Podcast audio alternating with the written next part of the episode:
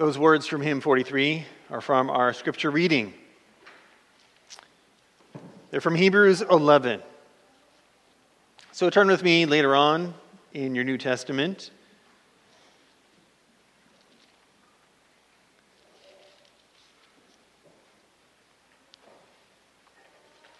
to Hebrews chapter 11. We'll read that entire chapter and right into the beginning of verse 12.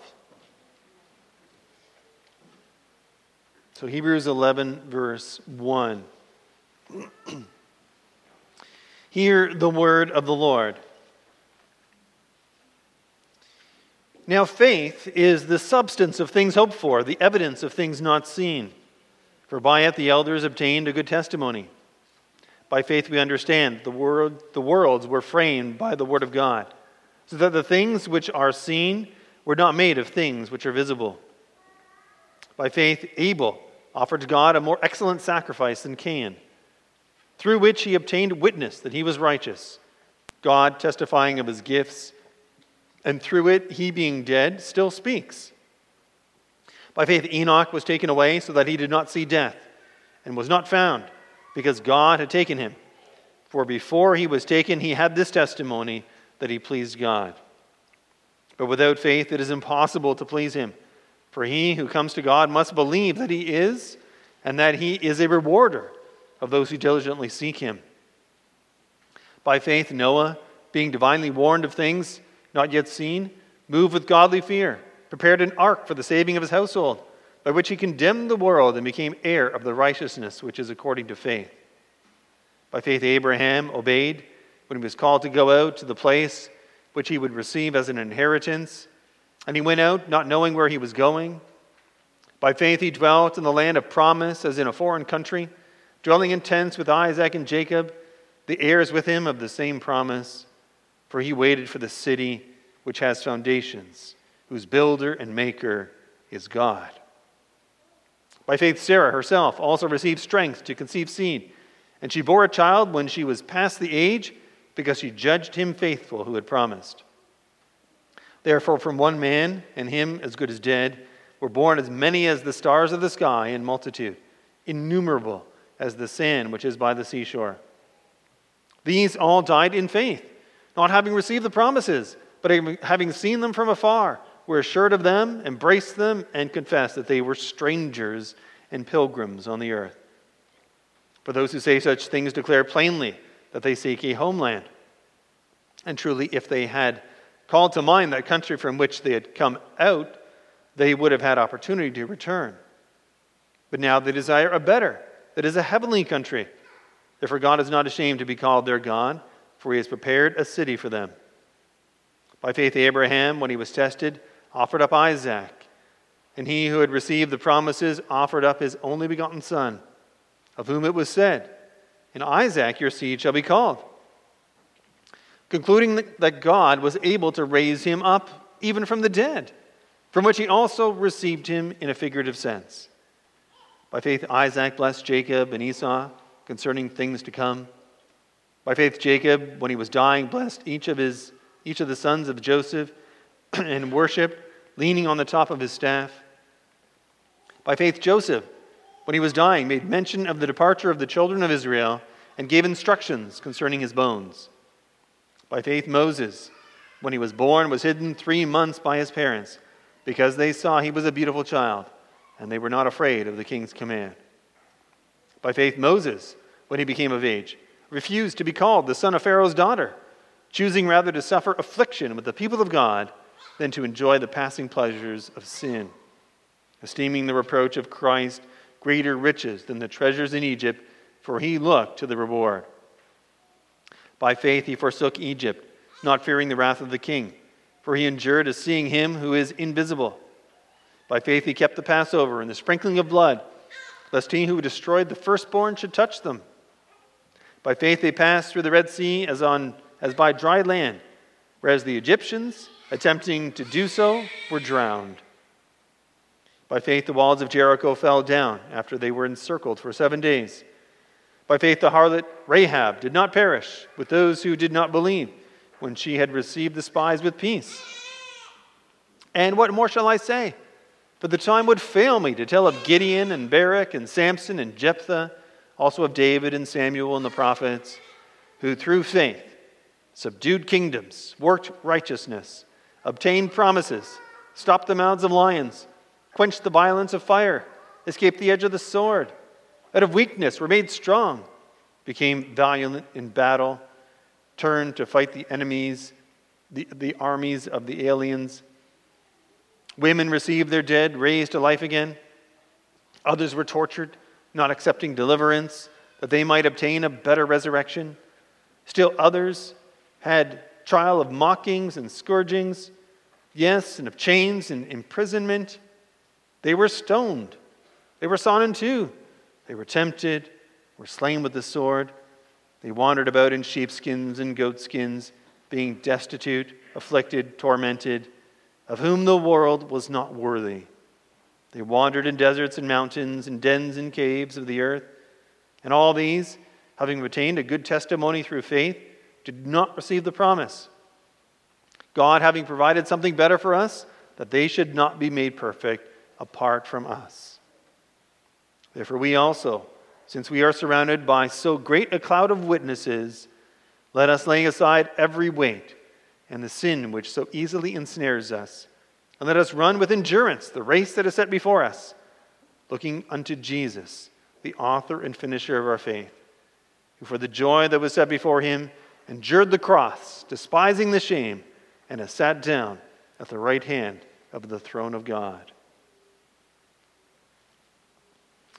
Now let's turn to the Gospel of Luke, where we will find our text. At the end of Luke chapter 9.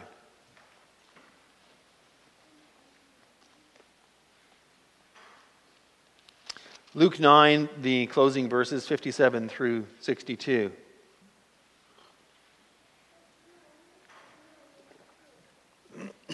Luke 9:57. And when there we read about the Lord Jesus Christ and his disciples. Now it happened as they journeyed on the road that someone said to him, "Lord, I will follow you wherever you go." And Jesus said to him, "Foxes have holes and birds of the air have nests, but the Son of Man has nowhere to lay his head." Then he said to another, "Follow me." But he said, "Lord, let me first go and bury my father." Jesus said to him, "Let the dead bury their own dead. But you go and preach the kingdom of God." And another also said, "Lord, I will follow you, but let me first go and bid them farewell who are at my house." But Jesus said to him, "No one, having put his hand to the plow and looking back, is fit for the kingdom of God."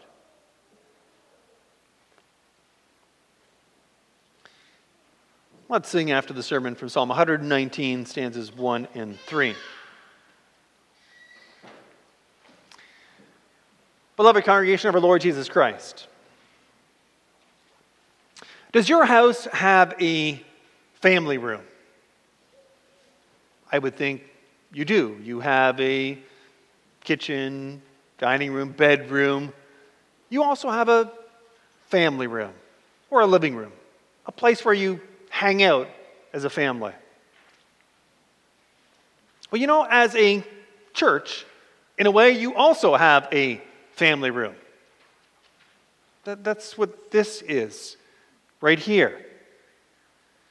Here, you get to show. Here, you get to gather as the family of God. Every Sunday, this is one of the blessings about gathering together in person. You get to show, we get to proclaim very clearly that we belong. We belong to others, and we belong to our God. In years past, there were other things that church buildings showed. For instance, in the Middle Ages, in some churches in Europe, and you can still see this, when you come into the church building, right at the entranceway, there's often carvings and things like that. In some churches, there's the depiction of martyrs. people who had been killed for their faith. Often now depicted with crowns and palm fronds, symbols of victory. But it's like when you came into those church buildings, you were not greeted, just by a smiling usher or someone like that. You were greeted by those who had given up their lives as believers. Sort of like a Hebrews 11, but in stone. You might think that Sundays, Sundays are my days to relax. Sundays are a day of rest, aren't they? And certainly they are. But Sundays are not days to sort of escape and ignore reality. Let us not forget, the Church of Jesus Christ is filled with martyrs. Those who made the ultimate sacrifice. Believers who would give up their lives because they would not give up their faith, their Savior. They say that when there's trouble or danger, there's two basic human responses. Maybe you've heard this, fight or flight.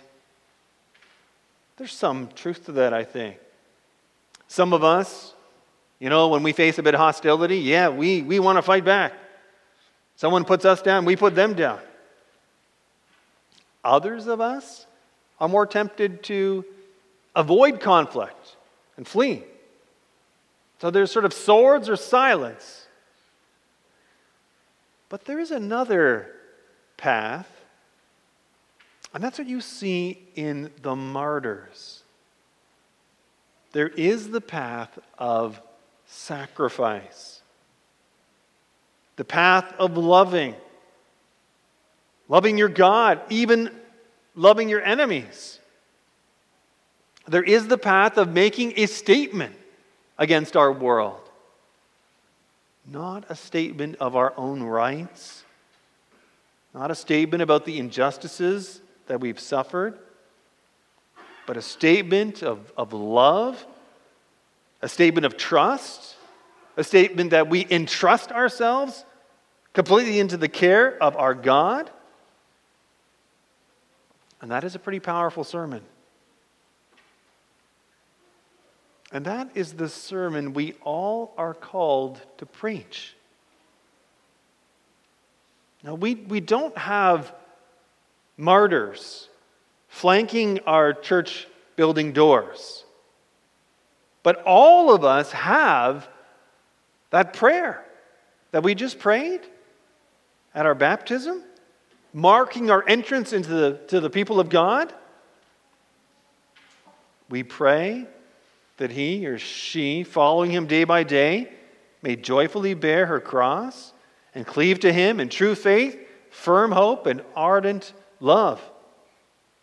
Grant that she, comforted in you, may leave this life, which is no more than a constant death, and on the last day may appear without terror before the judgment seat of Christ, your Son. So based on that, I've structured the theme and points of this sermon under this theme, cleave to your Savior. And these three situations of our text, we're going to see them a little bit through the lens, too, of this prayer and baptism, that we are to cleave to the Savior in true faith, firm hope, and ardent love. So here in Luke chapter 9, the Lord Jesus Christ drops a bomb. He speaks about the cross.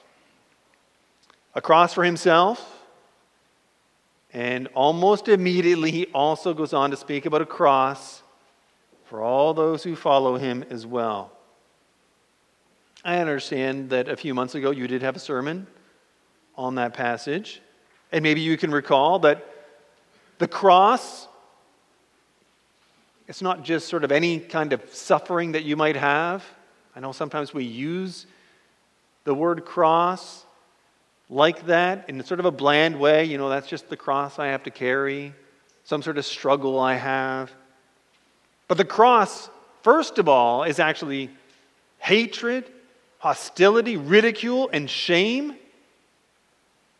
That's what the Lord Jesus Christ has to face. That's what we all must face. Well, then in verse 51 of this chapter, that all becomes real, because now we read Jesus set his face to go to Jerusalem. Jerusalem. He knows that there he faces his death. But then the context of our text, that seems to only cause further troubles. Jesus at this time, he's further north in ancient Israel.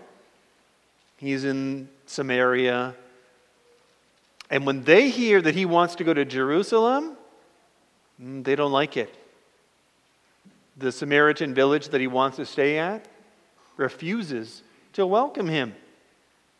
The Samaritans want nothing to do with Jerusalem. They want nothing to do with those who are going to Jerusalem even. There are lots of reasons why the Christian life is tough. And here you see another. The Lord Jesus Christ and those who follow him, it doesn't line up with the rest of the world. It doesn't even line up with other religious people. There are competing beliefs, competing priorities, competing loyalties. That's what you see here. The Samaritan village that refuses to welcome the Lord Jesus Christ and his disciples. Do not be fooled. There is no sort of easy live and let live kind of thing, kind of attitude in our world. So then, how our text begins, you might think, well, this is wonderful. Now, it happened as they journeyed on the road. Now, they're not just out for a walk. They're journeying on the road away from the Samaritan villages where they've met such hostility that someone said to him, Lord, I will follow you wherever you go. What a beautiful statement, especially here, of all places. And you find that throughout the Gospels. Times when people surprise you. Good teacher, what must I do to be saved? Son of David, have mercy on me. We should never make assumptions about people or how they're going to respond to the Gospel. This man or woman is getting the idea that commitment and allegiance to Jesus is what is needed. Wherever you go, I will follow you. That's the beginnings of real discipleship. Because real discipleship is not determined by us. We don't call the shots. I will follow you, Lord, wherever you lead me. It sounds a little bit like Ruth or Elisha. And perhaps this person, they do know their Bible. Maybe they're making an allusion to that. They don't want to just sort of be a fair-weather friend. They understand discipleship is about commitment. So how does the Lord Jesus respond to this man? Does he commend the man? Ah, wonderful to hear. Come along with us. We're going to Jerusalem. No, Christ gives a sober warning. Foxes have holes and birds of the air have nests, but the Son of Man has nowhere to lay his head. In the Gospel of Matthew, we learn that this man was a scribe, a teacher of the law. So he knows what it's like to learn and to teach. He knows that it takes effort and determination. But will he see that Jesus is not just some sort of ordinary rabbi? Being a disciple of Jesus It's not like, you know, in these days, 200 years ago, there were a lot of people that sort of traveled around with people who listened to them, who followed them in a very literal way. But Jesus is not one of those people that you can just sort of follow in that easy way. This man is a teacher or a scribe. But following Jesus is going to be something else. Did you know, for instance, the Greek word for school? School is actually a Greek word, skole. The Greek word for school just means leisure, rest. That's what you do. If you're even a young child, you don't have to work finally, 16 hours a day, 6 days a week, like it was in the past. What do you do if you have free time? You go to school. Yeah, I know school can be tough. But school actually originally was when things were not tough. We could learn. But being a disciple of Jesus is not sort of the old idea of school, where you just sort of learn. There's no comfy or cushy life for you. Because there is no comfy or cushy life for Jesus. Just look at the Lord Jesus Christ. He was born in a stable. His crib was a manger. Shortly, his parents had to flee to Egypt to avoid being killed. He grew up in Nazareth. Nazareth was a pretty rough place. I imagine it to be, a little bit like Fort McMurray or something like that. When Christ begins his ministry in Nazareth, his own town would have none of it. After his first sermon, how do they respond? They drive him out of the town and want to push him off a cliff edge. Yes, people love him, but people also hate him. He was despised and rejected by men, said the prophecy of Isaiah 53. And he is the one in charge of our apprenticeship as disciples. Even more, he's not just in charge of it, he's also the pattern and the model for our life as disciples.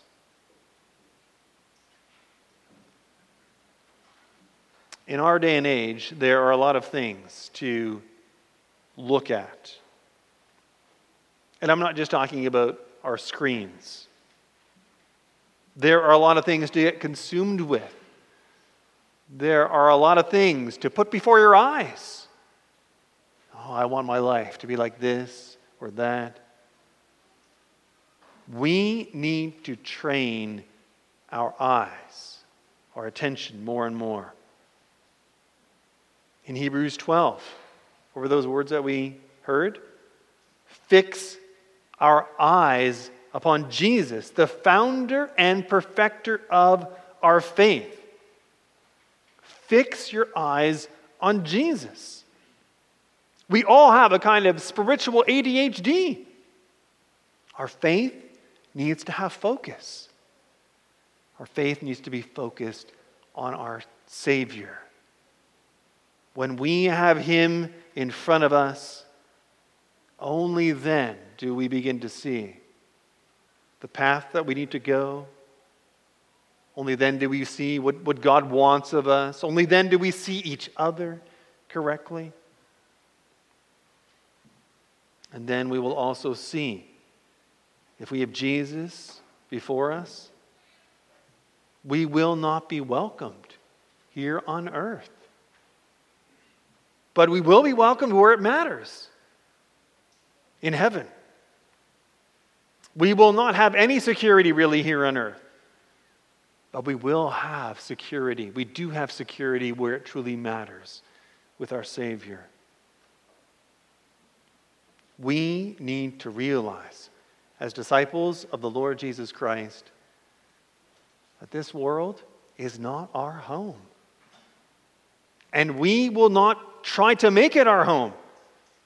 We will not make that demand of it, that it be our home. Instead, we will see ourselves as soldiers fighting in enemy territory. We will see ourselves as pilgrims on our journey to the great destination. We will see ourselves as exiles looking for our true home in hope and confidence. And we will also tell ourselves not to worry. Christ had nowhere to lay his head, but yet he knew that his life was always in the hands of his Heavenly Father. When he could not lay down his head, he did lay down his life into his Father's care. And that's the shape of true faith. That's what we teach our children as well. We teach our children to trust and also to entrust. Trust in our God and entrust ourselves into the care of our God. That takes us to our second situation.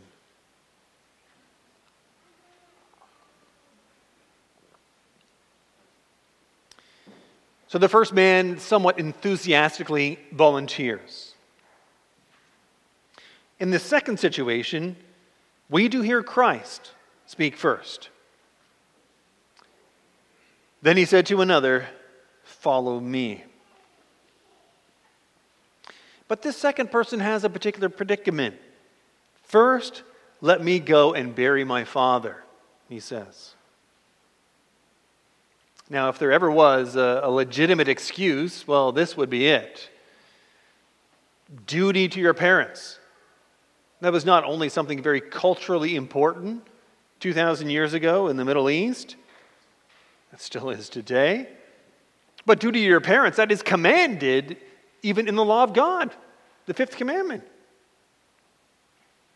In fact, in the Talmud, which is this collection of Jewish teaching from this time, it says that if someone is confronted by a dead relative, they're free from all sorts of rituals that normally you would have to do in the law. You don't have to say the 18 benedictions, you don't have to say the Shema from Deuteronomy 6. Burying your loved ones, then burying your father? It's hard to imagine a greater duty. But we also need to know a little bit about Jewish burial practices of the first century. Do you know how the Jews 2,000 years ago buried their loved ones? When somebody first died, they moved the body to the family tomb, the family crypt, right? A sort of cave of sorts. And for about a week, there would be a period of mourning right there in the tomb. And I've seen depictions, seen pictures too.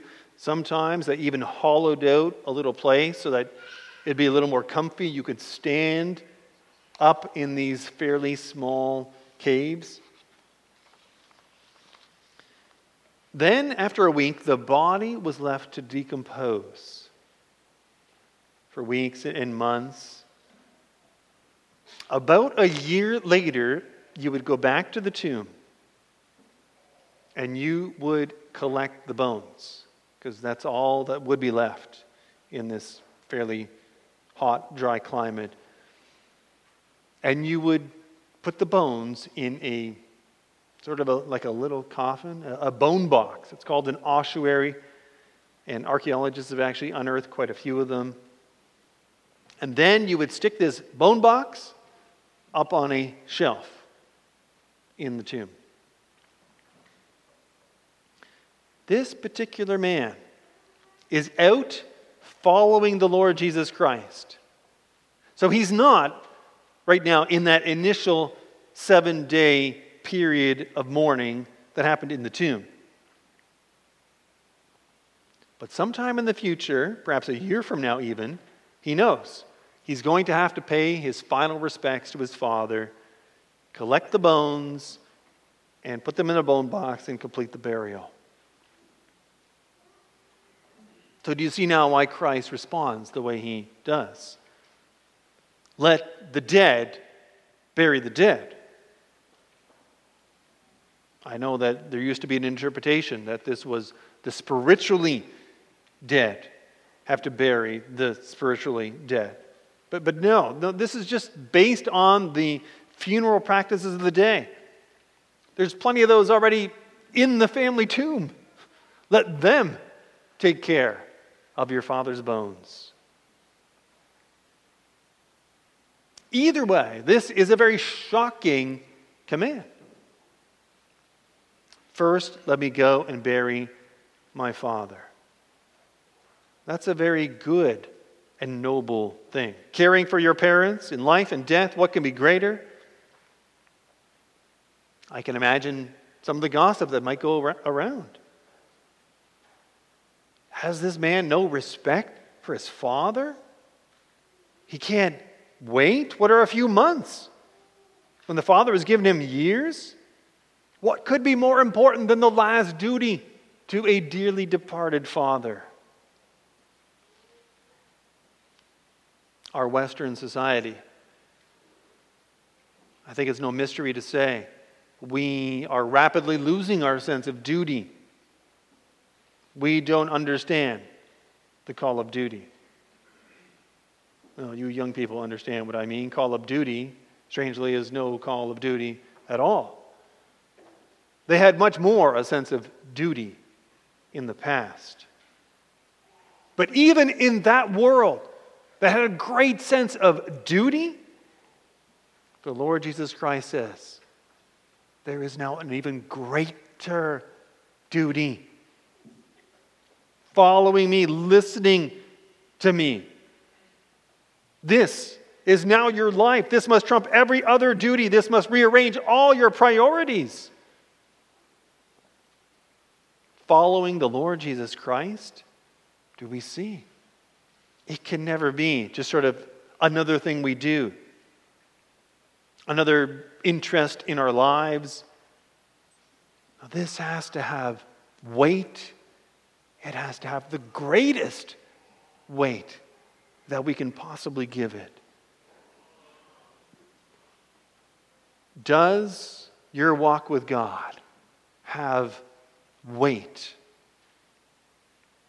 Do you ask yourself, as you live your life, today, tomorrow, do you ask yourself, what does my Savior want me to do, to hear, to think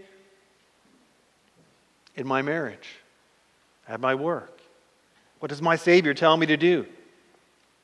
What can I do that would show Him honor and love?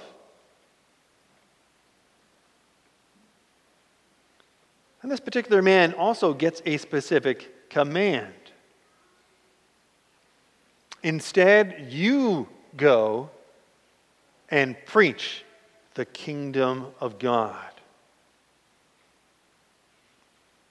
This man wants to fulfill his great duty to his father. But will we see? There's not just a greater duty, but there is a greater reality. Something has come in the Lord Jesus Christ. The kingdom of God. Well, that we spoke of this morning. This needs to be announced and proclaimed. This man wants to take care of the dead. But there are the living who need to know about the kingdom of God.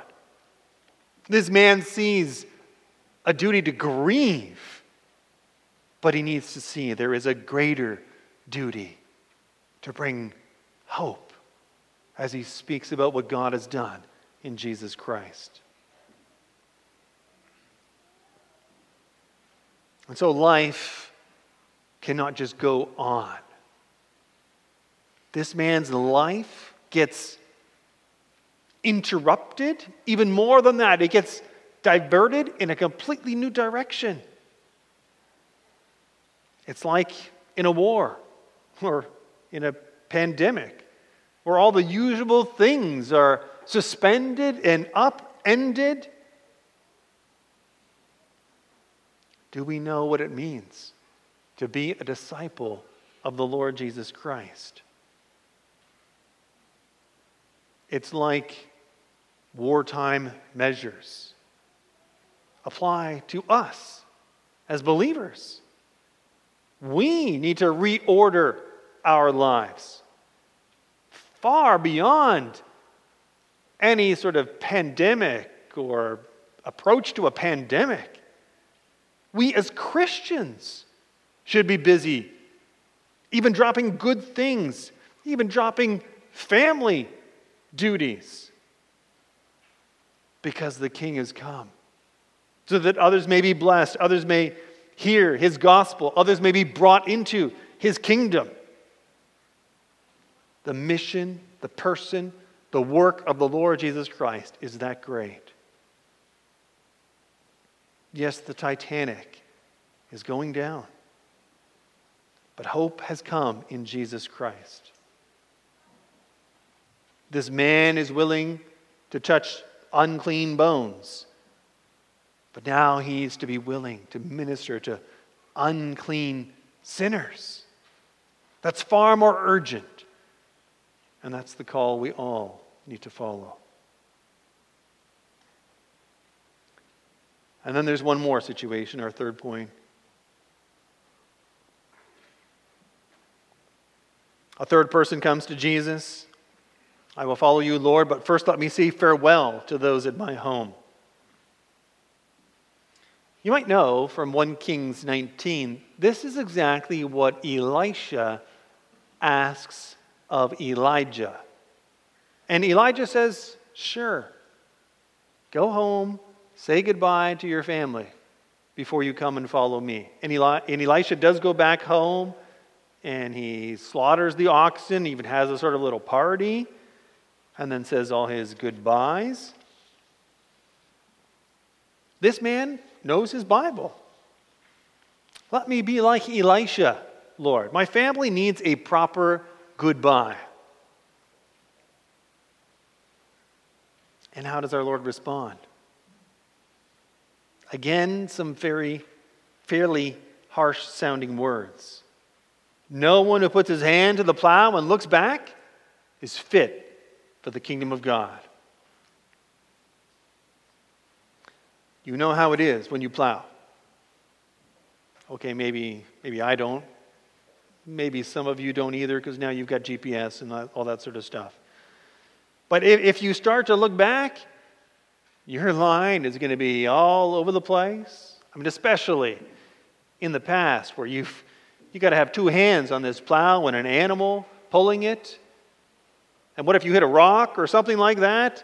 Oh, it'd be disastrous. When you plow, you need to look ahead with everything you have.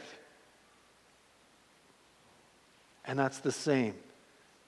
Being a Christian, being a disciple of the Lord Jesus Christ, we look ahead. We have a single-minded focus. It's a no regrets, all in sort of thing. There's no looking back at our former life. There's no looking back at what life would be like if we were not a Christian. There's no looking back at the world and all its glamour and glory. You know, that's what Lot's wife did, looking back to her home, fine home in Sodom, and she turned into a pillar of salt. These last two fellows, they think there's things that need to be done first. But the Lord Jesus Christ says, no, nothing is greater, nothing is more important than following me. And this needs to be your everything. Sometimes we talk about how, God needs to be first in your life. And I understand that sentiment, and there's something good to that. But actually, that's not quite right. God is not just first in your life. God is everything. You and I, as disciples, we have only one focus, and that's to follow our Lord Jesus Christ. There's not sort of a list in your life. First, God and the Lord Jesus Christ, and then my wife, and then my children, and then my work, and then my leisure. The Lord Jesus Christ is everything. He then will tell you to love your wife and love your children and do your work honestly, absolutely. But it's always the Lord Jesus Christ that we are listening to, that we are following, that we are loving in all areas of life. And so it's like, in a marriage, you cannot be only partly committed. You cannot jump across a ditch halfway. Your faith needs to be your all. You cannot know the truth of the Word of God by just sort of learning. You need to be living it. The path of knowledge, growing in the knowledge of the Lord Jesus Christ and of His grace. Peter talks about that in 2 Peter 3. The path of growing in the knowledge and grace of our God is the path of living and following. It's the path of submission, surrender. And lastly, this is also how we persevere. I was reading a few weeks ago a bit from a pastor from the former Soviet Union. And he was writing about his ministry. Persecution was growing. And he saw it growing even more. How did my congregation survive? Well, he said, they learned commitment. They resolved to be committed. They learned the Christian life was not just sort of a short sprint, but a marathon. I told them constantly from my pulpit that the Christian life was not a walk in the park. I reminded them the Lord Jesus Christ sacrificed for them, that they also must be prepared to sacrifice for Him. How do we endure hardship?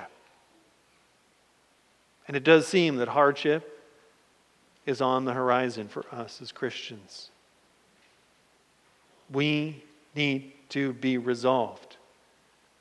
We need to recognize and rejoice. Our faith is not just a little thing. Our God and our Savior are not little. His person is great. His promises are great. His demands are also great. Amen.